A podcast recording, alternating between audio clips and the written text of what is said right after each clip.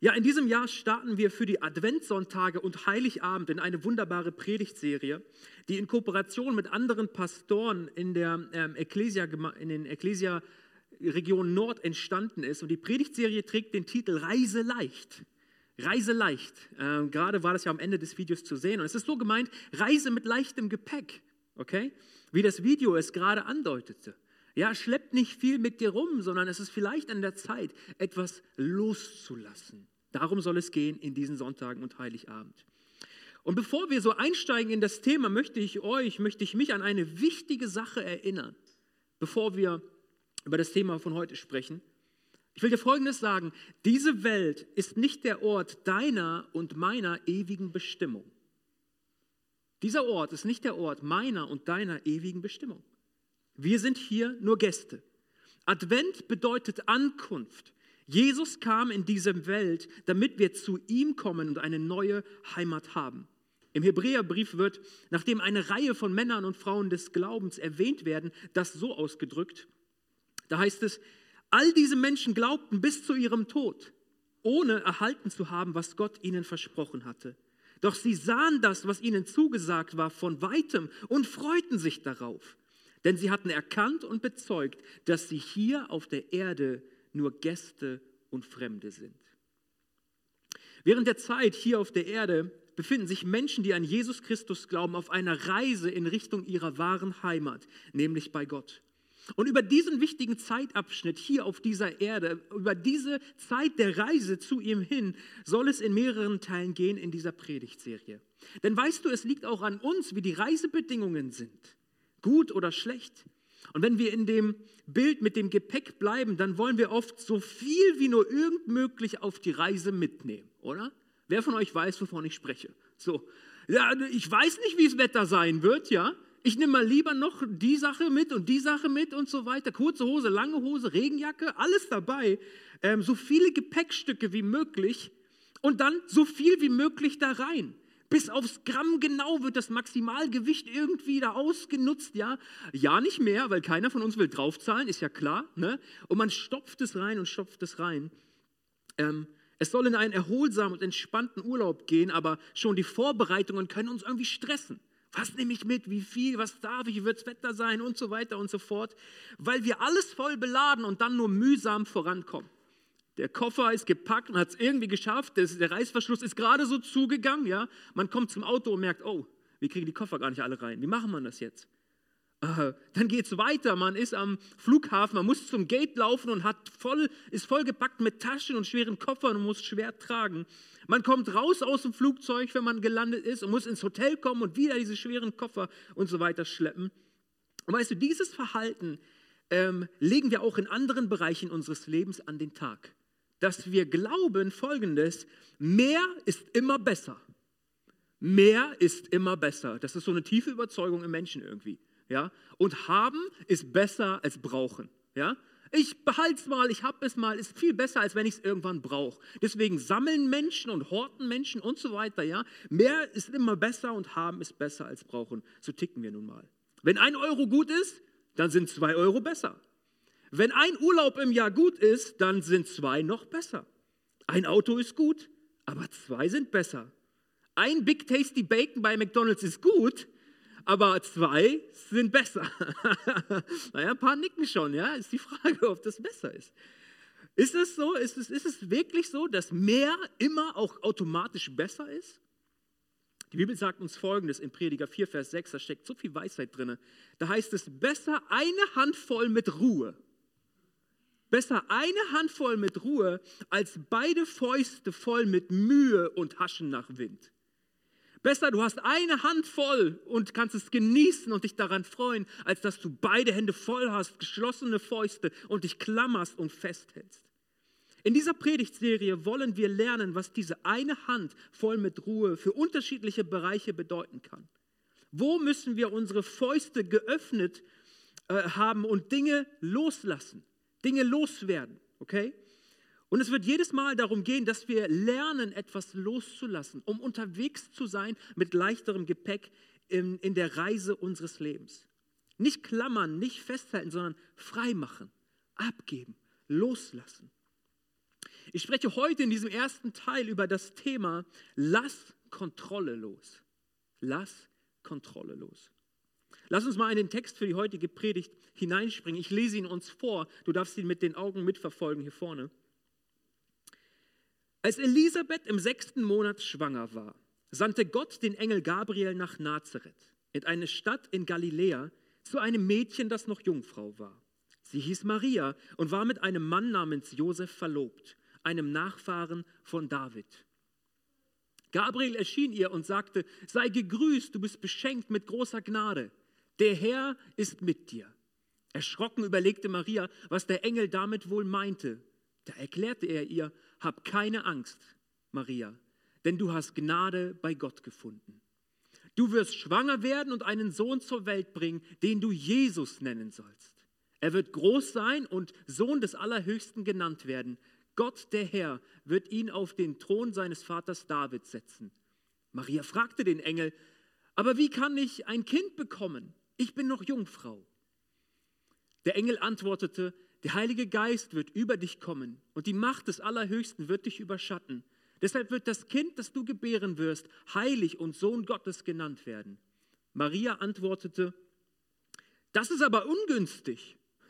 Ich habe mein Brautkleid bereits gekauft. Ich müsste mir ein Umstandsbrautkleid besorgen. Und ach du meine Güte, was werden die Leute wohl denken und wie werden die Hochzeitsfotos wohl aussehen? Nein, das sagte sie alles nicht. Sie sagte, ich bin die Dienerin des Herrn und beuge mich seinem Willen. Möge alles, was du gesagt hast, wahr werden und mir geschehen. Darauf verließ der Engel sie. Soweit der Text für heute Morgen. Ich möchte eine Frage stellen. Ähm, kennst du Control Freaks, die alles kontrollieren wollen? Ich kann keine Gedanken lesen, aber ich bin mir sicher, dass sich manch einer jetzt denkt, das ist genau die richtige Predigt für meine Frau ja? oder für meinen Mann oder meine Schwiegermutter oder für meinen Chef. Meine Güte, der müsste jetzt hier sein, dieser Control Freak, okay? Ähm, ist genau die richtige Predigt für den. Denn ich bin mir ganz sicher, ich bin kein Control Freak, okay? Ich bin aggressiv, hilfsbereit und gut organisiert, aber ich bin kein Control Freak. Aber ich kenne so Menschen in meinem Leben, ja, die immer irgendwie das besser wissen und sagen wollen, kontrollieren wollen und so weiter. Und ich spreche mal allgemein. Wir Menschen wollen vieles kontrollieren irgendwie. Äh, zunächst uns selbst, aber oft und auch viel lieber andere Dinge, andere Menschen. Wie sie sich anziehen, wie sie reden, mit wem sie sich, jetzt die Kinder zum Beispiel, mit wem sie sich wann, wie lange und wo treffen wie die Geschirrspülmaschine eingeladen oder die Wäsche aufgehängt werden muss, ja, wie laut und auf welche Weise man Kaugeräusche beim Essen machen darf ähm, und all diese Dinge oder wie man isst, ja. Äh, ich zum Beispiel bin, was Essen angeht, nicht immer der Genusstyp. Kennt ihr die Menschen, die so ein kleines Stückchen abschneiden und dann so in den Mund legen und so, mmm, oh, die Aromen und mm, ja, und dann eine halbe Stunde, so ein kleines Stückchen, ja, ich bin, ich tick da ein bisschen anders, ja. Äh, was Essen angeht, nicht immer, nicht immer, okay, ja, nicht, dass ihr falsch von mir denkt, aber manchmal spachtel ich. Kennst du Spachteln? Wenn du nicht viel Zeit hast oder so und einfach Nahrung zuführen willst, jetzt gar nicht so viel genießen willst, ja. Damit es schneller geht, hebe ich den Teller mit einer Hand an, Tellerkante, Oberkante, Unterlippe und dann kannst du richtig schnell das Essen so in den Mund spachteln, okay? Das ist effizient, ich verspreche es dir. Ja? Es geht dann echt schnell. Allerdings ist es nicht sehr appetitlich. Und das weiß auch meine Frau. Ja, sie macht mich dann liebevoll darauf aufmerksam und das ist gut und richtig. Warum? Weil sie damit vollkommen recht hat. Ja, dann stelle ich den Teller ab und benehme mich wieder so. Sie hat vollkommen recht damit. Aber kennt ihr diese Momente, in denen euch etwas gesagt wird und ihr denkt euch, sorry, aber das überschreitet irgendwie gerade deine Befugnis. So, ne? Also irgendwie, du willst jetzt mir etwas sagen und, ich, und innerlich stößt das auf Widerstand. Wir merken, oh nee, wir wollen nicht, dass das jetzt von außen mir irgendwie aufgedrückt oder gesagt wird. Irgendjemand will dich kontrollieren. Heutzutage will man sehr stark kontrollieren, wie andere über einen denken. Das war schon immer wichtig, gar keine Frage. Aber gerade heute hat man da sehr viele gute Möglichkeiten. Die sozialen Medien sind da ein starkes Mittel, um das zu steuern. Man zeigt nur das von seinem Leben, was andere sehen, sehen sollen. Man schießt 43 Fotos mit der Familie am Weihnachtsbaum, bis das geeignete geschossen wurde. Dann kommen sieben Filter drauf, die Pickel werden retuschiert und zum Schluss bekommt das Foto die Überschrift, ach, was bin ich gesegnet. Und das postet man dann. Aber in Wahrheit will man einander an die Gurgel gehen. Und das Fest ist alles andere als gesegnet und besinnlich. Das sieht aber keiner und das soll keiner sehen. Man präsentiert sich in einer Weise, die einfach nicht wahr ist und dennoch will man kontrollieren, was andere über einen selbst denken. Liebe, Freude, Friede, Geduld, Freundlichkeit, Güte, Treue, Sanftmut und Selbstbeherrschung schon, aber Kontrolle ist keine Frucht des Geistes. Ja? Und weißt du, die Sache mit der Kontrolle ist eine echt eklige Angelegenheit. Warum? Weißt du, je mehr man die Kontrolle haben möchte, umso mehr verliert man sie. Du willst kontrollieren und kontrollieren und merkst, nee, ich kann es nicht, aber du willst kontrollieren. Und je mehr Kontrolle man verliert, umso mehr Kontrolle will man wiederum haben. Okay? So oft ist es im Leben. Man ist wie gefangen in einem nicht endenden Kreislauf. Kontrollieren zu wollen, ist wie in einem Hamsterrad gefangen zu sein. Viel Bewegung, aber niemandem wird geholfen und niemand kommt voran. Heute Morgen geht es im Kern um eine einzige Wahrheit, die ich, die ich dich lehren möchte, die ich zu mir selber auch sage. Sie hört sich sehr gut an. Ja, diese Wahrheit hört sich sogar sehr gut an, aber sie ist schwer zu leben. Sie ist schwer zu leben. Um sie zu leben, braucht es Glauben. Es braucht Glauben. Aber ich verspreche dir, es lohnt sich auf jeden Fall, weil am anderen Ende unseres Glaubens der allmächtige Gott steht und er ist absolut vertrauenswürdig und treu. Amen. Gott steht am anderen Ende unseres Glaubens. Und der große Gedanke heute Morgen ist folgender. Du hast nicht immer die Macht zu kontrollieren. Nicht immer. Aber du hast immer die Kraft loszulassen. Du hast nicht immer die Macht zu kontrollieren, aber du hast immer die Kraft loszulassen. Wir haben eben die Geschichte von der Jungfrau Maria gehört. Und ich glaube, an ihrem Leben wird erkennbar, dass es möglich und gut ist, loszulassen. Jetzt wirst du vielleicht sagen, aber klar, das war Maria. Ne? Ich meine, es gibt Statuen von ihr heutzutage. Kirchen werden nach ihr benannt. Das war Maria, aber wer bin ich schon? Und weißt du, wir müssen uns, ähm, ähm, wir müssen verstehen, bis zu dieser Begegnung und im Grunde auch danach war Maria ein ganz einfaches Mädchen. Ein ganz einfaches Mädchen. Ähm, wie alle anderen auch. Viele Gelehrte gehen davon aus, dass sie erst 13, 14, vielleicht 16 Jahre alt war. Und wie für die allermeisten Altersgenossinnen ihrer Zeit war für sie die Zeit gekommen zu heiraten. Das war ganz normal. Und sie hatte ihre Vorstellungen und sie hatte ihre Wünsche. Sie hatte eigene Pläne und Ideen für das Leben, wie jeder andere auch, wie jedes andere Mädchen in ihrem Alter auch. Die Planungen und Gespräche für die Hochzeit liefen schon, denn schließlich war sie verlobt mit Josef. Und bestimmt fing sie an, sich ihre gemeinsame Zukunft mit diesem Josef auszumalen, vorzustellen, sich zu wünschen, dass es so oder so kommt. Und dann kommt Gabriel. Ein Engel, den Gott geschickt hat, um ihr eine Nachricht zu überbringen. Und bei der Begegnung mit ihm erlebt sie Folgendes. Der Begriff, der da steht, der, ist, der kann übersetzt werden mit sie erschrak. Aber nicht nur das, sie erschrak, sie war verwirrt, und sie war besorgt. Der Engel, ich weiß nicht, wann dir das letzte Mal ein Engel begegnet ist, ja, und wie du reagiert hast, aber so reagierte Maria. Sie erschrak, sie war besorgt und sie war verwirrt. Das war, das ging in ihr vor sich. Weißt du, und auch wir haben doch alle Hoffnungen, Wünsche und auch klare Vorstellungen irgendwie von unserem Leben, für unser Leben, die wir versuchen kontrolliert anzusteuern. Doch dann kommt plötzlich dieser Gabriel-Moment. Eine Begegnung, ein Ereignis, irgendetwas, das unsere Vorstellungen total durcheinander bringt, oder? Plötzlich kommt, ein, kommt unerwartet ein weiteres Kind zur Familienplanung hinzu. Oder das Gegenteil ist der Fall. Man hätte gerne drei Kinder, aber selbst das erste zu bekommen, klappt nicht so richtig. Du nimmst eine Arbeitsstelle an, die perfekt aussieht und vielversprechend ist, aber nach kurzer Zeit geht das Gerücht im Unternehmen herum, dass es massive Stellenkürzungen geben wird. Und du weißt nicht mehr so sicher, ob das so die perfekte Stelle für dich ist und ob du den Job behalten wirst oder nicht. Du hast Pläne für deine Kinder.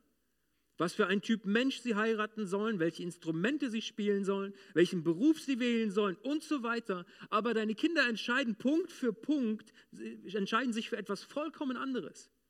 Und uns erfüllen doch, glaube ich, in solchen Momenten, es gäbe noch viele andere Beispiele, ähnliche Emotionen, oder?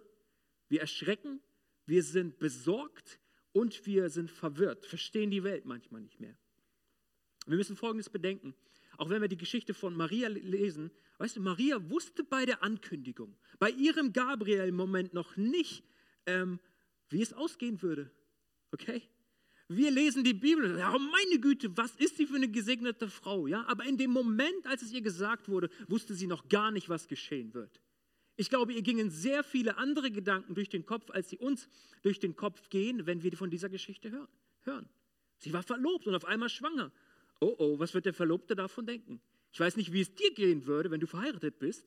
Du bist verlobt mit deiner Frau, mit deinem Mann ähm, und merkst irgendwie, entweder der Mann hat, hat ein Kind mit einer anderen, ja, das ist vielleicht vergleichbar, oder deine Verlobte ist auf einmal schwanger und du bist dir sicher, das ist nicht von dir. Wie würdest du damit umgehen? Welche Gedanken kommen dann in einem hoch? Ja, sie wusste nicht, wie es ausgeht. Sie wusste nicht, dass Gott auch zu Josef sprechen und er bei ihr bleiben würde. Und erst drei Jahrzehnte später versteht sie nach der Kreuzigung, Tod, der Auferstehung und Himmelfahrt Jesu den Grund und die unglaubliche Tragweite dieser Ankündigung, die sie da bekam. Aber in diesem Moment der Begegnung mit dem Engel ist sie einfach erschrocken, verwirrt und besorgt. Ich glaube, das kann man so, so gut nachvollziehen. Und so geht es uns doch manchmal auch, oder? Maria hatte in diesem Moment eine Wahl zu treffen. Sie musste sich zwischen ihren eigenen Vorstellungen der Zukunft und dem Plan Gottes entscheiden. Hier bekommt sie die Ankündigung. Sie hat ihre Ideen, ihre Vorstellungen, ihre, ihre, ihre Wünsche und so weiter. Und dann kommt Gott und durchkreuzt das Ganze. Und sie steht vor einer Entscheidung, die sie treffen muss. Sie musste sich entscheiden, die Kontrolle zu behalten und an ihren Plänen festzuhalten oder zu sagen, Gott, ich gebe das alles auf um deinetwillen. Ich nehme an, was du für mich hast, was deine Gedanken und deine Pläne sind. Und weißt du, das liebe ich an Maria. Obwohl sie den Plan Gottes bei weitem noch nicht verstand in diesem Moment, entschied sie sich ihm dennoch zu vertrauen. Vertrauen. Trotz dem Gefühlschaos in ihr vertraute sie ihm und antwortete, ich bin die Dienerin des Herrn und beuge mich seinem Willen. Möge alles, was du gesagt hast, wahr werden und mir geschehen. Und ich will dich und mich fragen, müssen wir echt alles vollkommen verstehen, bevor wir es an Gott abgeben können. Müssen wir uns erst von Gott sagen lassen, Gott, aber was habe ich denn dann davon? Was ist denn dann der Output? Was ist das Ergebnis? Gott, ich habe hier meine Pläne, meine Ideen und das ist das, was du mir anbietest. Bevor ich mich entscheide, muss ich aber wissen, was kommt dabei raus. Muss das sein? Oder bedeutet Vertrauen nicht vielmehr, Gott, ich habe meins und ich sehe deins. Und unabhängig, was hinten rauskommt, ich will dir vertrauen, dass es das Bessere für mich ist. Ich glaube, das ist Vertrauen. Du brauchst kein Vertrauen, wenn du weißt, was dabei rauskommt, was das Ergebnis sein wird. Lasst uns vertrauen, wie Maria Gott vertraut hat. Und der Wunsch, selbst kontrollieren zu können, kommt bei bei vielen Christen, man könnte ja fragen, warum ist das so? Warum will der Mensch irgendwie alles in, in, in, in seiner Hand haben, irgendwie die Übersicht behalten und alles kontrollieren zu wollen? Ja? Ich glaube, das ist nicht der einzige Grund, aber bei, bei Christen kommt es zum großen Teil aus fehlendem Glauben und Vertrauen zu Gott. Wenn ich nicht glaube, dass Gott in Kontrolle ist, wenn ich nicht glaube, dass Gott es gut mit mir meint und ich ihm vertrauen kann, ja, dann bin ich ja gezwungen, das selbst in die Hand zu nehmen. Dann bin ich gezwungen, selber die Dinge irgendwie äh, richtig zu machen und in Ordnung zu bringen, die Übersicht zu behalten, die Dinge kontrollieren zu wollen. Ähm, wir überschätzen so oft unsere Fähigkeit, kontrollieren zu können. Und gleichzeitig unterschätzen wir Gottes Fähigkeit, die Kontrolle in unserem Leben behalten zu können. Jesus sagt es so in Matthäus 10. Er sagt, wer sein Leben festhalten will, wird es verlieren. Wer sein Leben aber meinetwegen verliert, der wird es finden. Verliere dein Leben an ihn. Gib die Kontrolle auf. Wenn wir beten, Jesus, du bist Herr, dann bekennen wir damit nicht mehr ich bin Herr, sondern er. Es gibt jemand anderen, der Entscheidungen treffen darf und ich darf ihm blind folgen, ich darf ihm vertrauen, weil er es gut mit mir meint. Und weißt du, Jesus sagt es nicht nur so. Jesus sagt nicht, auch ich sage euch was und lebt das mal irgendwie. Nein, er lebte es uns selbst vor, obwohl er im Gegensatz zu uns genau wusste, was auf ihn wartete. Matthäus 26, 39, da heißt es, und er ging ein wenig weiter. Er fiel nieder auf sein Angesicht und betete und sprach, mein Vater, ist es möglich, so gehe dieser Kelch an mir vorüber. Doch nicht wie ich will, sondern wie du willst. Weißt du, wann und wo er diese Worte sprach? Bekannte Worte. Kurz vor seiner Kreuzigung im Garten Gethsemane betet er zu Gott und sagt es so. Der Sohn Gottes, Jesus Christus, demütigt sich vor dem Vater und gibt die vollständige Kontrolle ab, indem er sagt, doch nicht wie ich will. Jesus wusste, was auf ihn zukommt. Wir wissen es so oft nicht. Und obwohl er es wusste, sagt er doch nicht wie ich will, sondern wie du willst, Vater. Wie du willst. Ich will dir Folgendes sagen und dich ermutigen und mich auch. Gott kann durch dein Loslassen viel mehr tun, als du durch deine Kontrolle.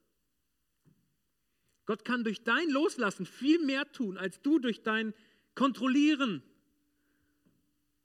Es ist ihm möglich. In der Begegnung mit dem Engel Gabriel finden wir zwei Dinge, die Maria in ihrer Antwort an ihn tut. Und ich will uns einladen, das, das Gleiche zu tun, wenn du das möchtest. Der Engel begegnet ihr und das Erste, was sie sagt, ist, ich bin. Ich bin die Dienerin des Herrn ich bin. Darf ich dich fragen, wer bist du? Rufe dir in Erinnerung, wem du gehörst. Gehörst du zu Jesus? Bist du sein Kind? Hast du jemanden, dem du vertrauen kannst? Wenn du zu Jesus gehörst, dann weißt du, wem du die Kontrolle abgeben kannst. Und wenn du das weißt, tue eine zweite Sache. Sie sagt dann, sie sagt erst, ich bin, und dann sagt sie, ich beuge mich. Ich beuge mich. Sie ruft sich in Erinnerung, wem sie dienen will, wem sie gehört, an wen sie glaubt, wem sie vertraut. Und dann sagt sie, ich beuge mich seinem Willen. Du kannst nicht die Kontrolle haben und gleichzeitig und dich gleichzeitig vor Gott beugen. Wenn du dich vor Gott beugen willst, musst du die Kontrolle an ihn abgeben. Du kannst nicht sagen, Gott, ich glaube an dich, ich beuge mich vor dir, ich vertraue dir, aber du darfst im Grunde nichts entscheiden in meinem Leben. Das mache ich selber. Die Kontrolle behalte ich. Du kannst dich nicht vor Gott beugen und gleichzeitig die Kontrolle behalten wollen. Sie sagt, möge alles, was du gesagt hast, Herr, wahr werden und mir geschehen. Hier trifft sie ihre Entscheidung. Hier ist das Angebot Gottes für sie und sie sagt, Gott, meine Kontrolle, meine Pläne, Vorstellungen, all das, ich packe es zusammen, ich beuge mich von dir und ich gebe es dir ab. Herr, ich verstehe nicht, was rauskommen wird, ich verstehe deine Pläne nicht, und im Grunde ist es mir auch egal, aber ich will dir vertrauen. Ich will dir vertrauen, dass auf den Weg, auf den du mich jetzt gerade stellst, dass es gut werden wird. Entscheide dich, wer die Kontrolle haben soll, du oder Gott. Und auf diese Frage läuft diese Predigt hinaus. Ich möchte dich fragen, ganz persönlich, was versuchst du zu kontrollieren? Und ist es nicht an der Zeit, loszulassen? Ist es nicht an der Zeit, so manch ein Gepäckstück loszuwerden, um leichter zu reisen? Du hast nicht immer die Macht zu kontrollieren, aber du hast immer die Kraft loszulassen. Ich möchte uns allen ein, eine Zeit geben, in der wir persönlich darauf antworten dürfen. Und wenn es dir hilft, lade ich dich ein. Schließ doch mal deine Augen an deinem Platz. weil ich mir wünsche, dass du eine Entscheidung triffst in deinem Herzen, wenn du das möchtest. Und die Frage ist total simpel heute. Was versuchst du zu kontrollieren und willst du es abgeben an Gott? Ich lade dich ein, gib ihm eine Antwort in deinem Herzen. Weil ich glaube, dass Gott während dieser Predigt zu vielen von euch gesprochen hat und ihr genau wisst, wo Gott den Finger gerade jetzt drauflegt. Ich gebe dir einen Moment, in dem du ihm antworten darfst.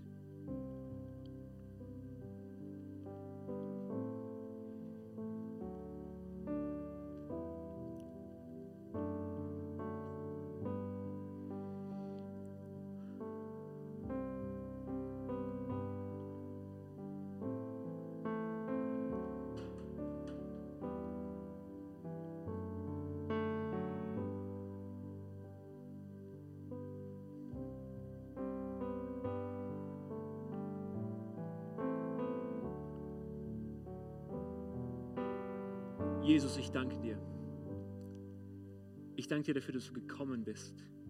Advent. Du kamst auf diese Erde, damit wir zu dir kommen können, an den Ort unserer ewigen Bestimmung im Himmel bei dir. Und Herr, während wir auf dieser Erde unterwegs sind und dir nachfolgen und auf dieser Reise sind, hilf uns, dass wir unnötige Gepäckstücke loswerden können. Dinge, die uns belasten, die uns den Weg schwer machen. Hilf uns, Dinge abzugeben. Wir wollen dir vertrauen, auch wenn wir nicht wissen, was dabei rauskommt. Und heute Morgen machst du uns dieses Angebot, dass wir Kontrolle loslassen in unserem Leben. Da, wo wir krampfhaft versuchen, Dinge festzuhalten, bestimmen zu können und so weiter. Herr, ich bete darum, dass du uns das klar machst, welche diese Dinge sind, die uns hindern, die ungesund sind. Und dass du uns die Kraft gibst, sie loszulassen. Sie wirklich abzugeben in deine Hände und dir zu vertrauen von ganzem Herzen. Herr, du hast die Gebete gehört, die gesprochen wurden, sei es hier in diesem Raum oder vor dem Bildschirm, wo Menschen Entscheidungen getroffen haben. Ich bete darum, dass, dass du diese Entscheidungen festigst und dass das nicht nur Lippenbekenntnisse sind, sondern dass das zu, zu echten Taten führt im Leben eines jeden Einzelnen. Weil wir dir vertrauen, weil wir an dich glauben, weil du unser Gott bist und weil du so, so gut mit uns meinst. Herr, wir lieben dich von ganzem Herzen. Amen. Amen. Ich wünsche euch Gottes Segen, ihr Lieben. Amen.